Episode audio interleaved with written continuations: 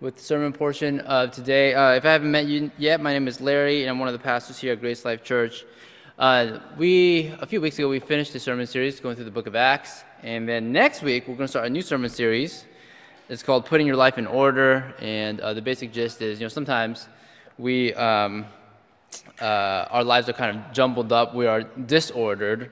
Our emotions are disordered. Our priorities are disordered and our relationships are disordered. And so the, the basic concept is we're going to talk about how the Christian faith helps us to put all of these aspects in order. But today we're doing a one-off sermon, and one-off sermons are there are times when I often just get to share what uh, I feel like God has been teaching me and laying on my heart recently. So I'll be doing that today. Today we are going to be based in John chapter 5, 1 through 18, and the sermon is titled "Your View of God is Too Small."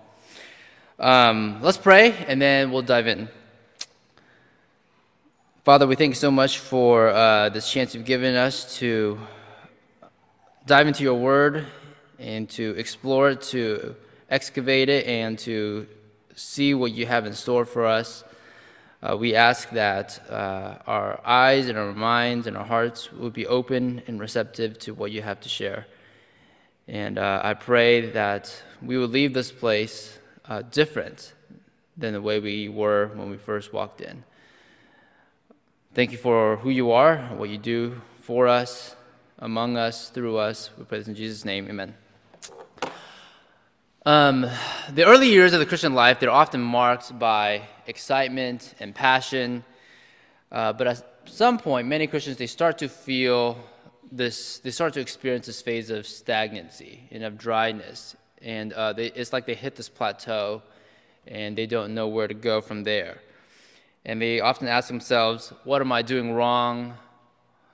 Why isn't this thing working anymore the way it used to? And they start to look for ways to take their faith to the next level. For some folks, you know, there's different ways people, this is where the branches start. People take different directions. For some people, they discover speaking in tongues. That's the thing that they do to take their faith in the next level. For some people, they dive into issues of social justice. That's the thing they do to take their faith to the next. For others, they undergo a theological deconstruction or recalibration. They, their theology changes in some way. And so for me, this happened uh, when I was in college and I became reformed. Now, uh, maybe if you don't, if you're not familiar with this concept, basically Reformed theology it can be defined in different ways, but to me, at its heart, it's this idea that God is in charge of everything, and everything is not about me, but it's about God. Um, the Bible's not about me; it's about God. Justification and sanctification, glorification; these things are not about me; they're about God. And I, of course, benefit. Uh, we are most satisfied when uh, we are when God is most glorified, and so we benefit. But God is the center, He takes center stage. He's the main character, not me, and so He gets all the glory. And my joy is not the focus. And so when I went through this sort of theological transformation, if you will, uh, Reformed theology it provided for me this holistic paradigm uh, through which I read the Bible, through which I understood God, through which I understood the church and I ate it all up. I loved it. And in a sense, in my mind, I felt like I had leveled up. I had become like a level two Christian. Okay.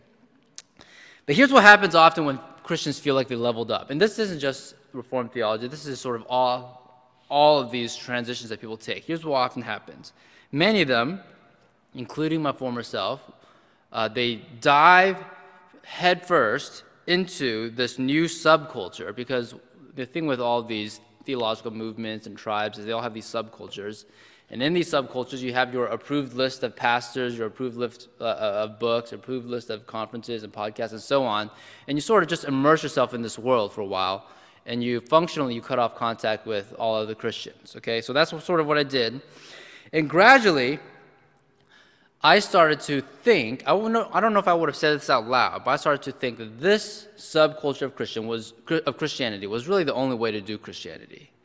This is the only legit version of Christianity today. So I wouldn't say outwardly that other Christians weren't real Christians, but I sort of developed my own, you know, uh, array of lingo to draw a boundary between my kind of Christian and these other kinds of Christians. And so I might say, I, so this church over here, this is a solid church, or this is a legit church, or this is a gospel centered church. And these were just all code words for saying these were also Reformed churches, okay? And then these churches over here, they were unbiblical, or they were liberal, or they were compromised. And so that was just my way of saying these were not Reformed churches, all right? And then I would sort of, uh, you know, I would not only want to convert people to Christianity, but I would want to convert people to Reformed Christianity. So that's what I would do. Okay, and I remember my you know my freshman year of college, uh, this upperclassman sat me down. Actually, he actually did this with me. He he he made a list of here are all the biblical solid churches and college ministries in the area, and here's a list of the compromised. Uh, what was the word he used? Uh, shady. He used the word shady shady churches and college ministries, and you shouldn't go there. So, anyways, I was living in this world for a few years, and during this time, you know, I, think my, my view of God did get bigger um, as I started to understand His sovereignty and His power and His authority. But I think, in another sense, looking back now, ironically, my view of God also got smaller because I was adopting this theological grid by which I would view everybody and view the church and view theology, view the Bible and everything sort of, every time I read the Bible, it would just filter through my grid. And naturally, I started to miss out on things in the Bible that didn't fit that grid. I started to miss out on aspects of God, aspects of the church that didn't fit that grid. In other words, I was putting God in a box. You know, there's an old saying in Judaism that goes, The Torah has 70 faces the Torah is the Hebrew scriptures. And, and the basic idea is if you were to look at the scriptures from this angle, you might come away with this perspective. If you were to look at it from this angle, you'd come away from it with that, that perspective. There, there are, there's one Bible, but there are a variety of interpretation methods. And as a result, you can see different things at different times in different circumstances. The scriptures, in a sense, are a living text and God can use the same words on a page to reveal himself in different ways to different people. It doesn't mean that truth is relative. Okay, I'm not saying truth is relative. What I mean is God is so complex, so multifaceted, that you can't just boil him down to a theological grid. If you have a whole community of different people with different perspectives, different experiences, different personalities, then they view the text in different ways and together, collectively, you come to a fuller understanding of who God is. So here's the danger with a lot of these theological subcultures, and that I was sort of wrapped up in. I'm not knocking Reformed theology, by the way, just, you know, but this is just one of the effects of some of these theological subcultures. Oftentimes, they only see one of the faces of God. They only see one of the faces of God. They reduce a complex God to an image they've constructed for themselves, and they refuse to allow God to be God. Another way you can put it is they make God in their own image. They create God in their own image. They stuff, box, uh, they stuff God into this box they've created, and they come up with all sorts of rules for God. This is who God is, and this is who God isn't, and this is what God can do, and this is what God can't do. So they have all these rules and sometimes when God operates outside of these rules, they miss it. And in fact, they're, they're even opposed to it sometimes. They think, oh, this must be satanic, this must be demonic, this must be against God's will. And so they're blind to when God actually works outside of their box because their view of God is too small. In today's passage, um, which we will get to, okay, uh, it's John chapter 5, and there are two different parties here who have put God in a box. There's a man who's unable to walk, and then there are these Jewish leaders. And we'll talk about these two parties one at a time. And both of these parties, they seem worlds apart at first, but they actually have the same issue, which is that they are they have this theological grid of God, and they're unable to see initially that God is, work, is that God is able and willing to work outside of this theological grid. So let's start off one by one. Okay, let's talk about this man unable to walk. Let's go to John chapter 5, starting from verse 1. Sometime later, Jesus went up to Jerusalem for one of the Jewish festivals. Now, there is in Jerusalem near the sheep gate a pool, which in Aramaic is called Bethesda, and which is surrounded by five covered colonnades. Here, a great number of disabled people used to lie the blind, the lame, the paralyzed. Okay, and then here's, a sort of this interesting fact. Now, for some of you, if you're reading the Bible, in some Bible versions, you'll have a verse 4, and others of you, you won't have a verse 4. And the reason why is because, um, actually, I'm going to read it first. If you do have it, it might say something to the effect of, from time to time, an angel of the Lord will come down and stir up the waters. The first one into the pool, after each such disturbance, would be cured of whatever disease they had. So you might have something like that, all right? So what happens? This actually happens a few times, especially in the New Testament, where um, uh, a lot of the Bibles that we had, the English translations of the Bible, for most of history, would have this verse. But as we do more archaeology and things like that, we would discover really old manuscripts that don't have this verse. All right, and so we sort of are like, oh, why do why do we have this verse? Why do these old manuscripts not have this verse? And so most scholars they would conclude that the original Bible didn't have this verse, but somewhere along the way maybe a scholar, maybe a copyist, maybe a, you know, some church leader put in this uh, caption, if you will, or maybe it's sort of like, here's a note to fill in the context about what's going on. And then later, this got actually copied into the Bible. It was assumed it was part of the original text. So this happens a few times. That's just a little nerdy fun nugget for you all, okay? Anyways, so we don't know exactly uh, how often this happened, but it seemed like, you know, whoever felt like they had the authority to put this note in, they probably knew what was going on an angel would regularly come and stir the water of this pool, and then it would sort of be like this foot race. Okay, whoever would get get into the pool first, they would be healed. All right, so these folks, just imagine the scene. All right, they would be spending all day, all night, hanging out by the pool, for the off chance that maybe an angel that day would stir the waters so that they could maybe participate in this race, so that maybe one of them could be healed.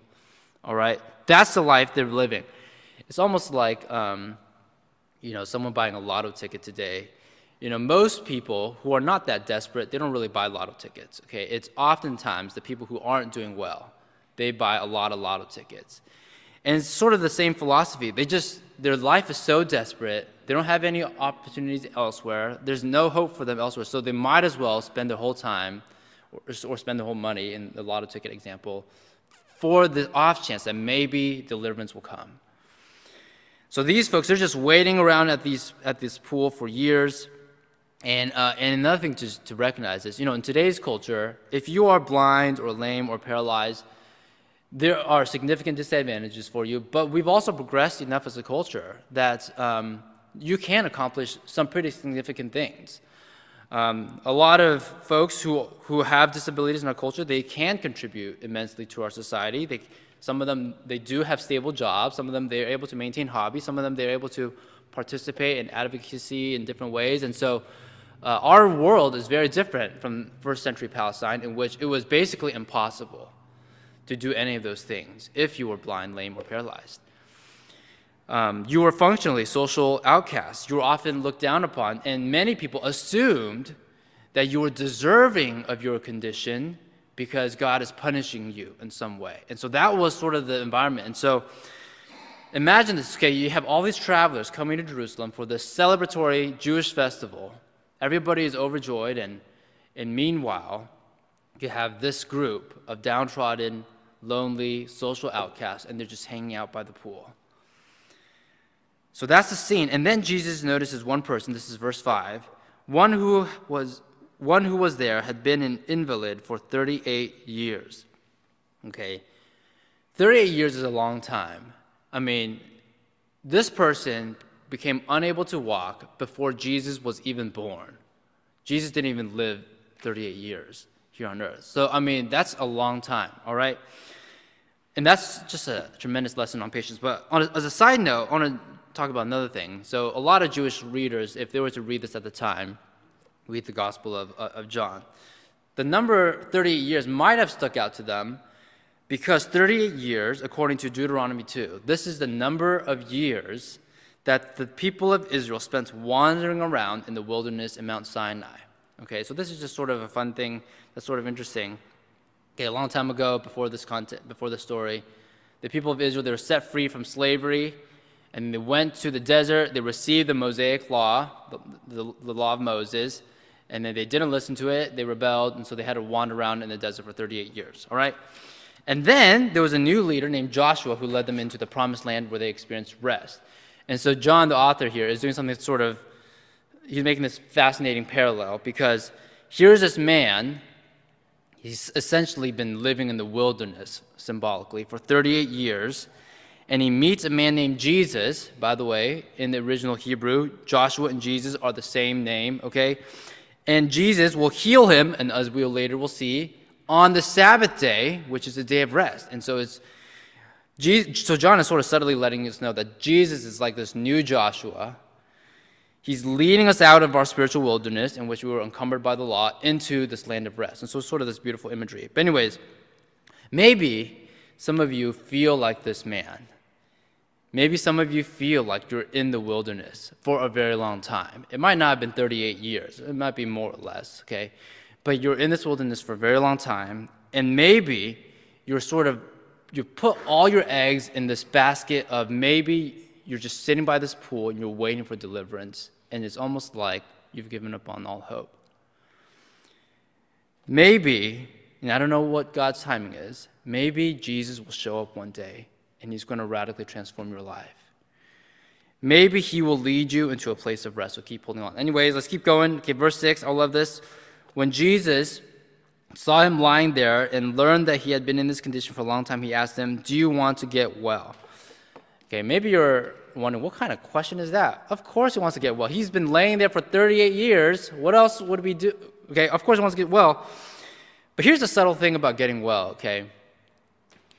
Some people who are not well, who say they want to get well, actually deep down inside, they don't mind not getting well.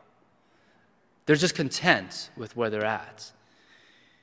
Um, some people who are addicted to drugs or alcohol or pornography, if they were presented with the opportunity to get well, they may say they actually want to quit, but they don't actually follow through. Some people may say stuff like, you know what, you know, I, am not doing really well spiritually. You know, I need to read the Bible more often. I need to pray more often. But when push comes to shove, when the opportunity comes around, they don't follow through. They don't show up to Bible study. Some people say, you know what, I know sharing my faith is an important part of my Christian journey, but when they have the opportunity, they don't share their faith. They clam up and they, they don't choose the path of getting well. And why is that? Oftentimes, you know, we fear change, we fear commitment, we fear the unknown, and we say, I know we should do this. I know I should do this. I know this is the right thing to do, but deep down inside, we say, I, I just can't. I don't want to do it. I feel pretty content with where I'm at. This just seems like too hard of an effort. It's like we subconscious, subconsciously decided to just be the same the rest of our lives. The day, the person we were yesterday is going to be the person we're going to be tomorrow. And if that's you, I want to invite you to imitate what this person did, to say yes, to ask God to give you the heart that wants to change. Ask God for a passion to grow, to refuse the status quo, to choose to be better than who you were yesterday. So, how does this guy reply? Let's go to verse 7. Sir, the invalid replied, I have no one to help me into the pool when the water stirred. While I'm trying to get in, someone else goes down ahead of me. So obviously, if this is a foot race to get into to the pool, I mean, this guy has a clear disadvantage. He's not going to be able to get into the pool, right? And so the only way he would even be able to get into the pool is if someone physically helped him to get into the pool. So it's even more of a lost cause. And so he's feeling like, I mean, this is as deep in the in the in the dumps you can get. He's a social outcast because he already has this condition. The only possible hope for change is this pool, but it's basically impossible for him to go get in because he can't walk, and no one's going to help him to get into this pool. So he feels abandoned, he feels overlooked, he feels tired, but this is the only shot he's got, so he's just hanging out here. He's on the brink of giving up, and what he doesn't recognize here in this moment is that his solution right here is not the pool, but it's Jesus who is standing right in front of him and Jesus hasn't given up on him. What he needed was Jesus standing right in front of him. You know, this man, I think, is such a, uh, a jarring image, uh, but I think is exactly what so many people do today. We are banking our whole life on this chance to do this one thing. It might not be to, be, to get into a pool, but our, our, maybe it's a lucrative career, maybe it's a, an exhilarating hobby, maybe it's a chance to travel somewhere, maybe it's a marriage relationship. We're banking our whole lives and we're saying, if I just get this one thing, if I can just sit here and wait for this one thing to happen, then everything will be transformed. Then I'll finally get what I want. But oftentimes, we can't get the thing we want. We're just waiting around and it's not coming along, and so we feel abandoned, we feel tired, we feel overlooked, we just feel like nothing is going our way, and we feel like we've given up. And what we don't realize is that what we needed all this time is Jesus and he's standing right there and he's asking us, Do you want to get well? So let's keep going. Verse 8 Then Jesus said to him, Get up, pick up your mat, and walk. And at once the man was cured. He picked up his mat and walked. Now, this is fascinating to me because sometimes you, you read in the, in the Gospels that Jesus, he refuses to perform a miracle in a certain town because of the lack of faith. And I look at this example and I wonder, what kind of faith does this man have? And it seems like it was zero. It seemed like he had zero faith. He didn't initiate a conversation with Jesus, he didn't give Jesus good answers. He demonstrated a, a, a lack of confidence, a lack of hope. He didn't demonstrate faith. There's nothing this guy did to deserve healing. There's nothing this guy did that separates him from all these other folks who are in the same room who also need healing. You know, Jesus would later say in John 5 21, For just as the Father raises the dead and gives them life, even so the Son gives life to whom he is pleased to give it. You know, from our perspective, sometimes it seems like there's no rhyme or reason for why God does what he does. There's no rhyme or reason to why Jesus healed this person but not that person. There was nothing that warranted healing out of this person's character. Sometimes it seems like God heals those who deserve it the least, those who want it the least, and those who even care the least. Um, but we'll get back to that. So, what we're doing is we're just diving through the text. We're just pulling out these interesting nuggets, and at the end, we're going to tie everything up in a bow, okay? Let's keep going. Starting from the uh, second half of verse 9.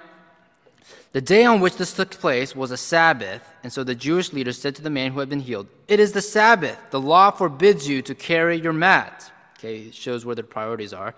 But he replied, The man who made me well said to me, Pick up your mat and walk. So they asked him, Who is this fellow who told you to pick it up and walk? The man who was healed had no idea who it was, for Jesus had slipped away into the crowd that was there.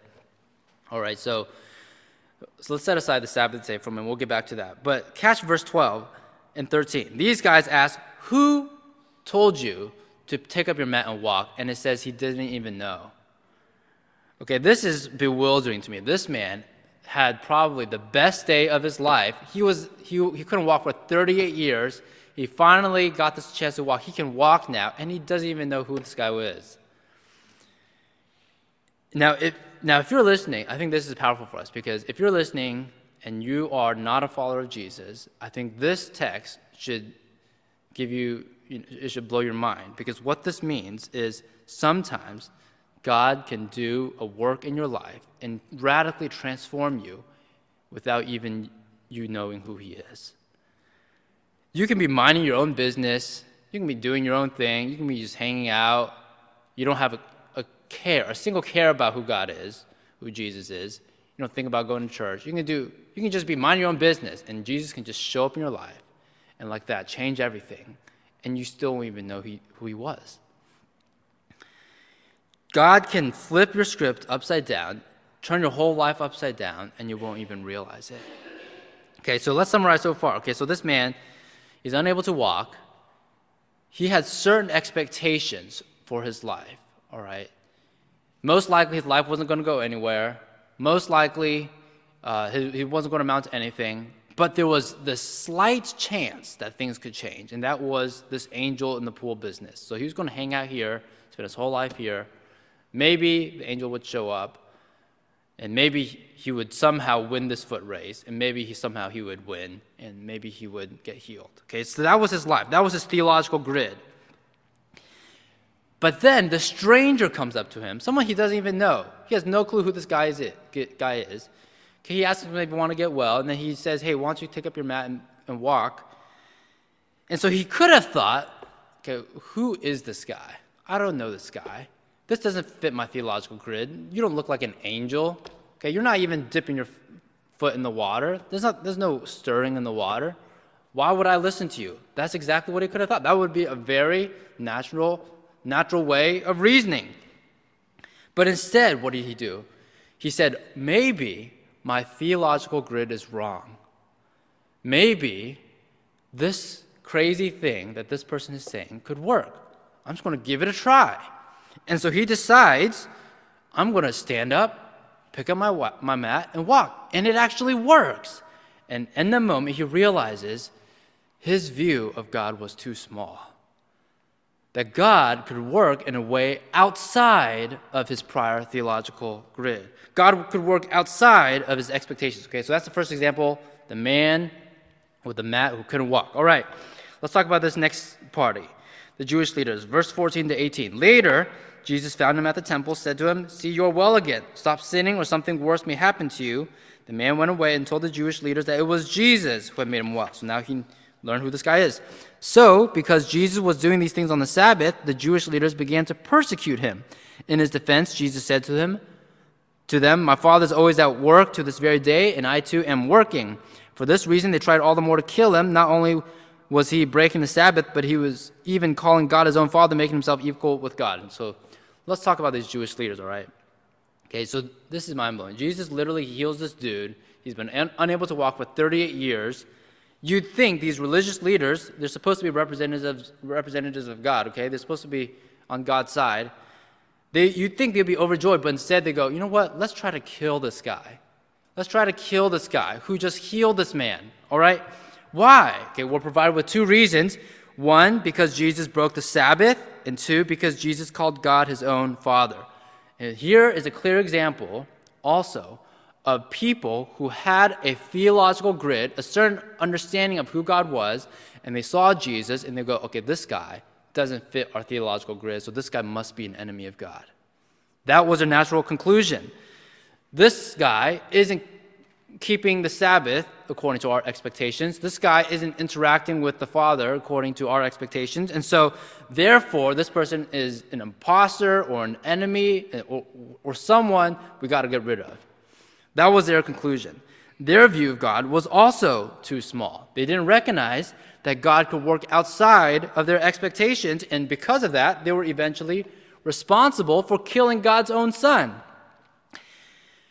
You know, it's sad, isn't it? You know, this isn't just isolated to this text. It's, this has happened throughout church history or, or just human history. It's sad that sometimes the greatest enemy of God is the people of God. The greatest enemies of God, the people who oppose God the most, are the people who think they're doing God's work, but they're actually not. Every generation has had these people, from the Old Testament to the New Testament to today. You have these self appointed border guards of God's kingdom. That's what I like to call them.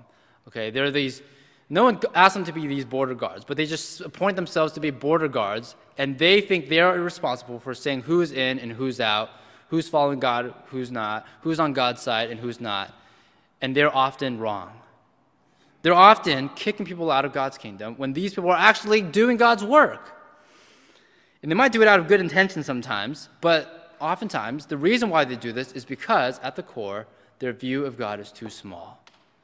They have this theological grid of God, of who God is, and they cannot fathom that God could do things outside of the grid.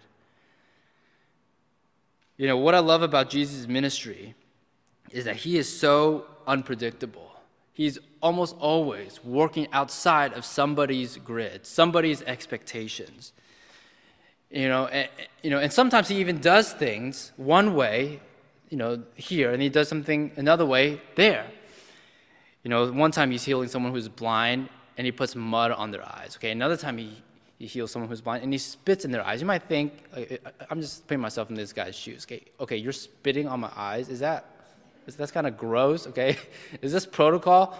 But that's what God, Jesus does sometimes. He does weird things sometimes, and it's unpredictable, all right? You know, one time, a crowd tries to make him king and he refuses. He goes hide in the mountains. And another time, a crowd tries to make him king and he goes along with it. You know, he rides a donkey in Jerusalem and they're, they're hailing him as king. You might wonder, why did he say no over here and yes over here? But that's what Jesus does sometimes. He's kind of unpredictable. You know, again, I mentioned this earlier. Sometimes people have zero faith, and so he doesn't do any miracles. Sometimes other people have zero faith, and he heals them. Also, he's unpredictable. Sometimes he goes to the temple and he's teaching people stuff, and sometimes he goes to the temple and he's flipping ter- tables over. All right? And so if you're looking at him from afar, if you're a Jewish religious leader at the time, okay, you, you might go, okay, this guy is a weird dude. All right? He's, he seems to be living kind of inconsistently.